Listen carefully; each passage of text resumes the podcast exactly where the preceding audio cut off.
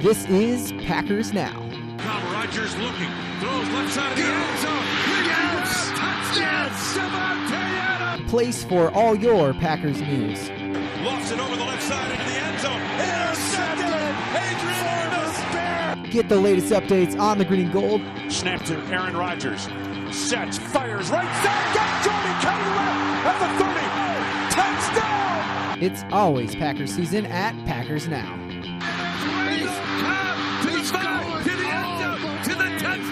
Right here, right now.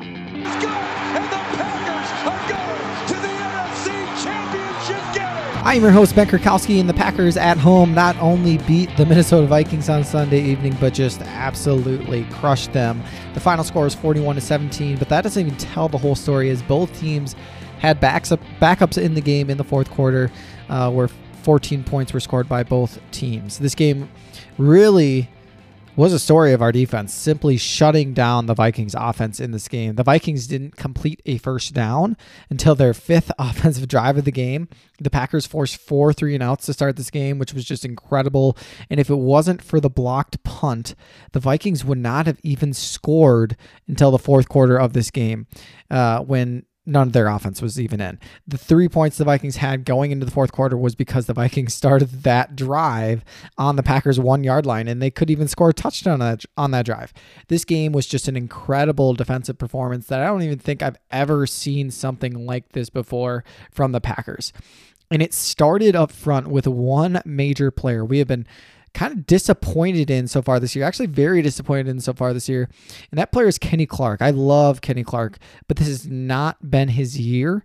Uh, but Clark came into this game ready to go, and he had some bad players on the Vikings uh, to go up against uh, on this Vikings interior, matched up with him, and he made the most of it. He had a 91.2 pass rush grade, which caused a ton of pressure in this game and made Kirk Cousins so uncomfortable in the middle of the pocket. And it even led to a strip sack, which Kenny Clark now leads the NFL with six pressures that caused turnovers this season. The next closest is someone who, a bunch of guys who have four we have needed someone to step up in a major way on our defensive line ever since Rashan Gary's season ending injury. And Kenny Clark did that on Sunday. And Kenny Clark probably would be able to do that a lot more often if he had someone else who was a disruptive player on that defensive line. These guys really help each other out by getting a lot of attention away from each other because they're both so elite in their own ways. And uh, without Rashan Gary out there, it definitely been harder for Kenny Clark, but he did in this game and it was incredible. What I do not want to hear from Vikings fans, and I, I know quite a bit of Vikings fans, but um, is how the Vikings had too many injuries on their offensive line to overcome this game. It just wasn't fair. Okay, the Vikings are the healthiest team in the NFL. They have now lost two major starters, one probably for the year in Brian O'Neill, but great Garrett Bradbury will be back probably next week. Every team has injuries, okay? And the Vikings have had almost none this entire season. They finally faced an injury, basically. They had Garrett Bradbury out. Yeah, they had Austin Schlottmann in. Yeah, that's a huge downgrade for sure. But it's at center. It's not like the most important position in the world. Yeah, you had to go to your third string center. I get that. But Brian O'Neill is probably their first major injury of the entire season. And uh, honestly, it's still not that it's still it's major. It is. It's hard to lose an offensive tackle. I get it. But if I had to choose, I would much rather have lost Brian O'Neill and Garrett Bradbury than have lost Rashan Gary and Eric Stokes. And that's and so the Vikings are still a healthier team than the Packers, and they got crushed in this game because every team has injuries. And if the Vikings fans try to tell you, hey, that's why they lost, you can tell them, okay, and just name how healthy their roster is overall and ask them, oh, well, what are the other starters you've lost this year? And honestly, it's just a sign that this Vikings team does not have very much depth. The Vikings have zero depth on the roster. They're gambling. And that gamble finally did not come through and they lost big because that roster has no depth.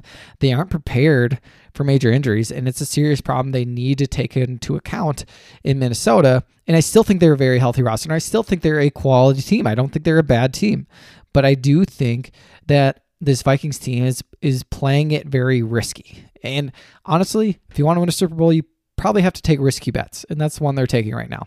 And so this Vikings team has not had injuries. They finally had some, and it led to their demise in this game. Uh, but it wasn't just Kenny Clark, though, on our defense. Our defense, of the 11 players that played the most snaps for the Packers, seven of them played at least above average football, according to PFF. So anywhere from, you know, above average football to elite performance. And in the previous three wins against the Bears, Rams, and Dolphins, and this was typical most of the season, okay? Uh, of those top 11 guys that played, only four played above average in each of those games.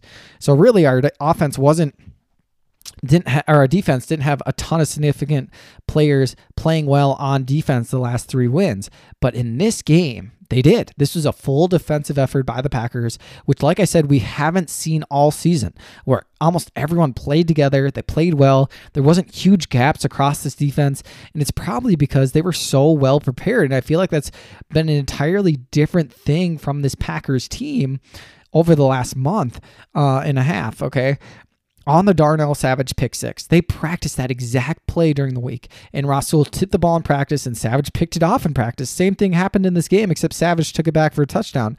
This defense was well prepared, and it was obvious on the field with how well they played overall as a team, which ended up leading to three interceptions, the forced fumble as well, giving the Packers the huge edge by causing four turnovers, and the Packers only getting turned over twice in this game and so we had a plus two differential in turnovers. Okay. Pretty much any time you can win the turnover battle, you are going to win the football game.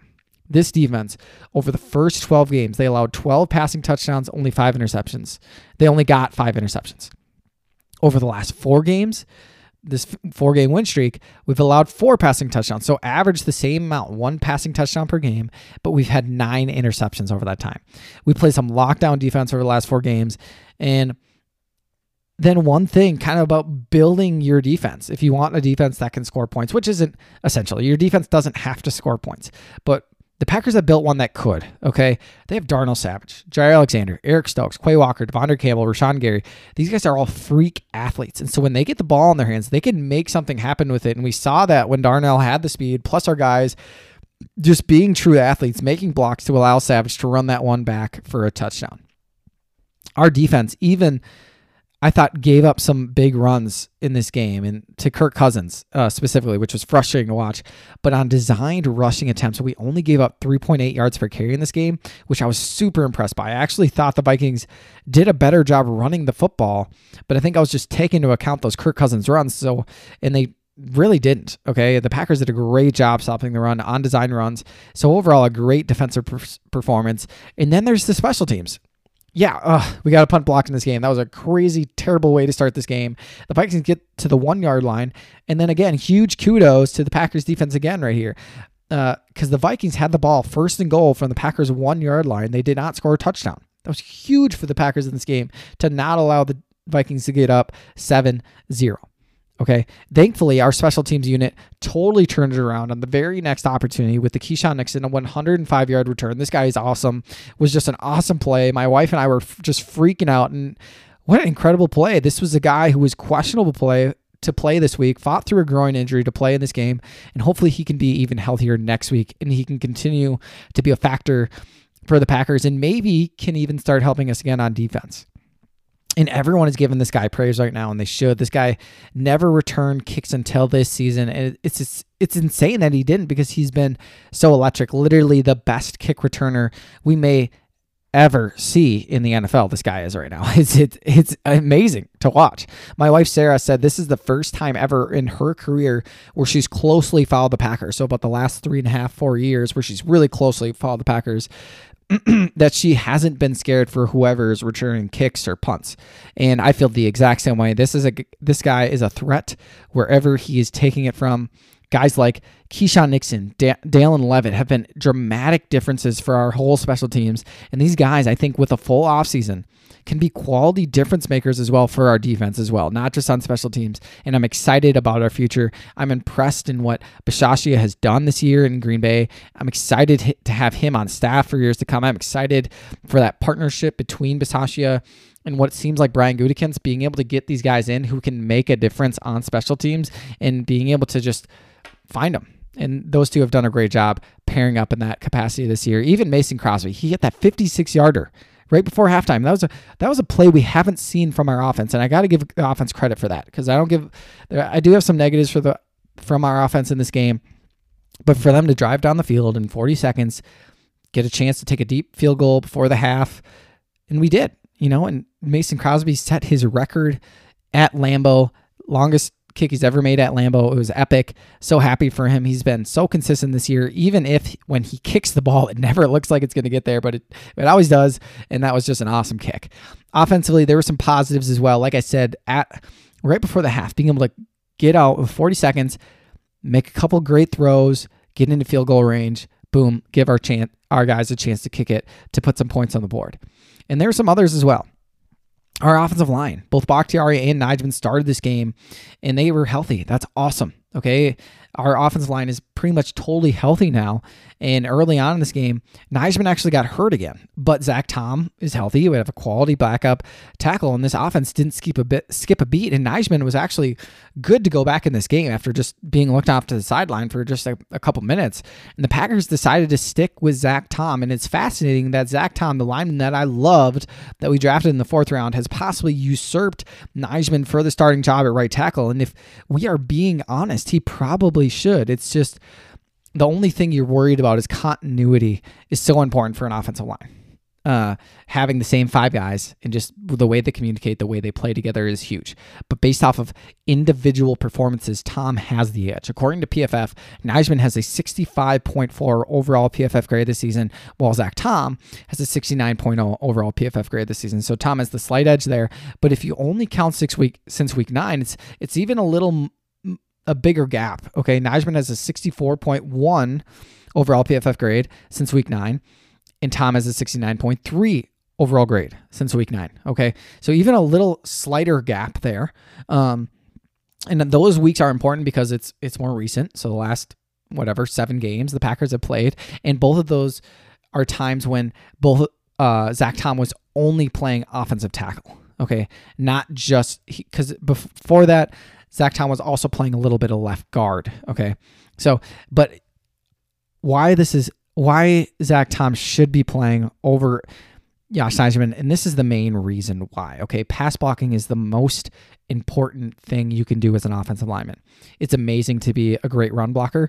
That is a side thing, though. That's like a hey, the most important thing, 75%, probably, maybe 70% is pass blocking. 30% is run blocking. And here's here's the numbers. Pass blocking grades. Josh Nijman has a 72.7 pass blocking grade. All of that has been at right tackle. And then Zach Tom, on the other hand, who's played left tackle and right tackle, mostly left tackle, but has a 85.7 pass blocking grade since week nine. That that would rank as the seventh best offensive tackle since week nine in the NFL. Okay. Tom has been better as of late especially now that he's only playing offense tackle. Tom should be the right choice moving forward, and Tom should be the right choice moving forward forever at right tackle. You know, if the Packers really look at their future, having David Bakhtiari at left tackle, Elgton Jenkins at left guard. You know, I don't like Josh Myers at center, but he's fine there. He's just not as good as the guys we know I would like the Packers to have had. Jon Runyan at right guard and Zach Tom at right tackle. You got you got three guys on the rookie contracts on the right side, and then you got two guys you're paying big money to on the left side, and that's that. I think that's the best way to go moving forward for the Packers. Um, Tom only allowed one pressure in this game, and that was the big idea for this game. Rodgers was pressured on just 23.1% of his dropbacks in this game. He was kept clean. Our offense line did their job against major guys like Za'Darius Smith, Danielle Hunter, Dalvin Tomlinson other big positives in this game for our offense was seeing a healthy Aaron Jones and Christian Watson. Uh, Aaron Jones, obviously, uh, or let's start with Christian Watson. Christian Watson, his speed was very evident on the field. He had a couple opportunities down the field to make some plays. He didn't in this game. He didn't come up with any big plays, but his speed does just change the complexity of our offense. I think even next week now that hopefully he can practice this week. I think Aaron Rodgers and him can get on the same page again. I think that will be huge for us. And I'm excited to see him out there while the Vikings or while the Lions have their speed threat and Jameson Williams out there. I don't think the Lions have used Jameson Williams as they probably could as of yet. I would have loved to have Jameson Williams and Christian Watson, which was totally a possibility. But, anyways, it'll be interesting to see both those guys on the field in the same game. And then Aaron Jones, he looked like his former self. And thankfully, because of the lead, the Packers were able to sit Aaron Jones for most of the second half as well, which is ideal. He's still dealing with a few injuries, so we need him to continue to get a little healthier and a little healthier. But Aaron Jones, AJ Dillon, the combined to rush for 5.8 yards per carry in this game. Keeping this dynamic duo ready, healthy for next week was a must. And it looks like they were able to do that in this game a big part of our rushing game has been Marcedes Lewis as a blocker. Lewis now is having a couple great weeks in a row. He finished this game with an elite 90.7 overall PFF grade, which is insane. Most of that is due to his run blocking in this game. Lewis, if he can keep it up, could be a huge part of our offense continuing moving forward. Before he was kind of a liability. He wasn't playing very good at all. He was more of just a guy who could be out there. But uh, he's been very, very good the last couple weeks, and hopefully that continues. Of our receivers, I was impressed with Allen Lazard. He really has been a first down machine all season long. He was again in this game. I hope he realizes the best place for him is in Green Bay. He stays here because truly his stats aren't great by any means, but what he offers the Packers is more than he could offer most teams. And hopefully the Packers can truly come to an agreement to keep him around, you know, as a receiver three, receiver two is a trusty source for Rodgers moving forward for what I expect Rodgers' last seasons to be in the next couple years. So, but for this offense, I wouldn't say it was a great game by any means. The Packers offense didn't score until their third offensive drive, and that was just a field goal. The Packers have to be able to put up points a lot faster. They cannot start games so slow. You can't get three points on three drives, okay? The Packers' first 14 points in this game were scored by our defense and our special teams. Okay. And that's amazing that we had that jump to this game, but our offense wasn't the reason we were out ahead. Okay. And so a big reason why um, I didn't like this game offensively was again kind of a play call situation. On our second drive of the game, Rodgers and the Packers were being aggressive. I like the call to be aggressive on fourth and one at the Vikings 39. That's a great call. But for the second week in a row, the Packers did not execute well slash call just make a great play call. The problem here was it was fourth and one, and before they called a timeout, the Packers were set up to do the double cheek push, which has been proven to be pretty much unstoppable this season. Guys are behind your quarterback, push your quarterback on the butt cheeks, literally, to move him past for a first down. And but w- they call a timeout and move out of that play into a, a different play. And Rodgers uh, tries doing play action, sacked for a huge loss, giving the Vikings the ball at the Green Bay 40, 45 yard line, which thankfully that was the savage interception for a touchdown drive. But that, that was still, that was terrible. First, here's why it's a bad play call. There's consistent evidence around the NFL. The double cheek push is how you get fourth and ones this year. It's proven and almost impossible to stop. Now, let's say you don't run the double cheek push on fourth and one. If you are not going to run that play, you need to at least show the defense you're facing that you might run that play by having a very similar setup. Okay. And but the Packers didn't. It was Rodgers under center, which yes, you could do a QB sneak still under center, but it was just I think Aaron Jones or AJ Dillon behind him about five yards deep. Okay. But you need to have two guys close to him, fullback, running back, ready to push him up there. Okay. If that's the right call. Or you have to be or it has to be there so you can fake it. Um, okay, so uh, so you have to have something up there to at least show the defense you might run it. But the problem, the last problem here is, uh, Rodgers did this last week as well. After Keisean Nixon's huge return on I think first or second down, Rodgers took a huge stack to back them up near when we were near the Dolphins goal line on his like 95 yard kick return. he does the same thing here. It's fourth and one. Rodgers is play action. He drops back and he gets sacked. You cannot take a sack there. These types of plays can't happen. Rodgers has got to be able to throw the ball away on these play action passes or get his eyes up, find the guys open. After this, um, uh, and so that's just it's it's just not okay. There's a lot of things wrong with that execution of that fourth and one, and I was very disappointed in that. And that can't happen if we're going to beat quality teams, good playoff football teams. And our offense picked it up after that, but it that was very disappointing to me. Our passing attack definitely was not what you would hope from them overall in this game. Rodgers and Christian Watson cannot connect in this game. Romeo Doubs seemed a little underused. I feel like he has some big potential, but he only played 31 snaps in this game. And I get it, there's only so many snaps go, go around, but gosh, he's such a good route runner when he's out there. Our passing offense has to be more consistent. We have the offensive line now to keep Rodgers from getting pressured. Now we need LaFleur and these receivers to drop the offense to scheme these guys open and have them also just start to win more one on one opportunities. And that's where I think Doubs really comes into play because I think he can win one on one opportunities that's one place the Packers have truly struggled all year is beating man coverage. When opponents play man coverage, our guys just aren't consistently getting open, which has made things tough for Rodgers in this like in this game. Rodgers was terrible when he was blitzed. I think a, lot, a big reason for that was his receivers were not getting open against man coverage in this game again. The Lions will see that. I think they'll identify that as an issue if it can't be fixed this week.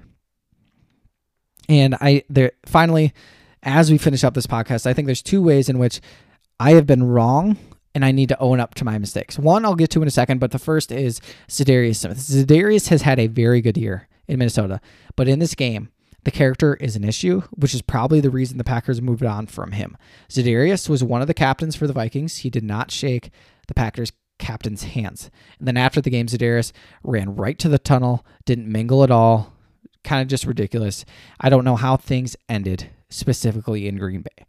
Maybe the Packers should have been able to end things in a better way before he left that final season where he was hurt. So maybe that's on the Packers. Maybe how they ended things, how they communicated with him, uh, just all of that relationship type of stuff, they could have done better. But how's Za'Darius? But knowing how that happened, so maybe that's in the past. You can't fix that. And then it's the end of the season, and you're looking at your roster and you're seeing Za'Darius, how he is so immaturely handled. Okay. How he was treated in whatever way. I'm not sure. I don't know all the details. But at least now you can see that Za'Darius has very immaturely handled his exit from Green Bay.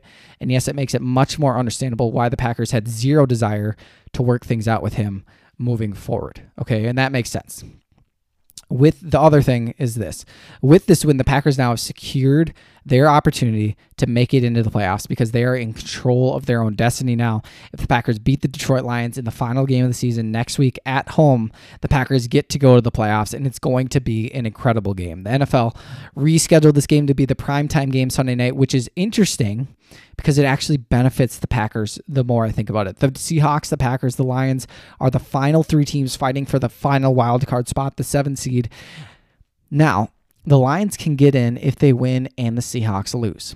But the Seahawks get in if they win and the Packers lose. So technically, the Seahawks could play earlier in the day, and, and if the Seahawks win, no matter what the Lions do, if they win even, they can't make the playoffs. This is helpful because the Lions hope of a playoff opportunity could be crushed before the opening kickoff, even of our game Sunday night. This could make some players from the Lions, not everyone, but some, have less motivation, giving the edge to the Packers in this game. This is a very well coached football team for Detroit. They have pride, they can play hard no matter the situation.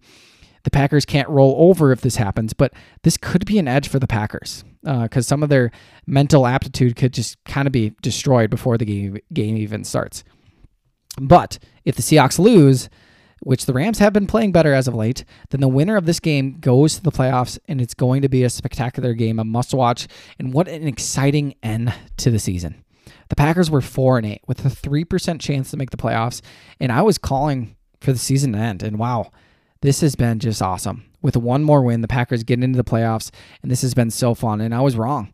This is the second thing. When the Packers were four and eight, I was calling for the Packers throw the season. Let's get the draft pick. Let's build this team up for next year. Let's trade some guys away. I think we can fix this roster really, really quickly. And I was just wrong. I went with the data, and not that the data was wrong. The data was true. They had a three percent chance. But if you have a shot, you should take it because of several reasons. One major reason is you have Aaron Rodgers, and Aaron Rodgers can do anything at any time. Okay. I don't think the odds are exactly as accurate when you have a elite quarterback. Okay. The other thing is what it does for your football team. Okay. You for your culture to give people the team motivation to come back next year, even when you're playing well to end the season. For camaraderie, even if we didn't make the playoffs, this has been a blast watching the Packers play so well and come together, and I love it. It's one of my favorite things, and I just hope And I think because of this, because of how well the Packers ended the year, even if we lost against the Lions this next week, or even if we lost, we got destroyed by the 49ers in the playoffs, I think it's enough that this team can see, the coaching staff can see, these players can see, we can do this. And they can get jacked, they can get pumped, and we can find a way to get a lot of these guys back next year, and we can try this again one final time with Rodgers at the helm. And I want to see that. I want to see Rodgers do this for a few more years. And the Packers might not even be favored in their playoff ma- matchup if they make it, but gosh, it's going to be fun cheering for them.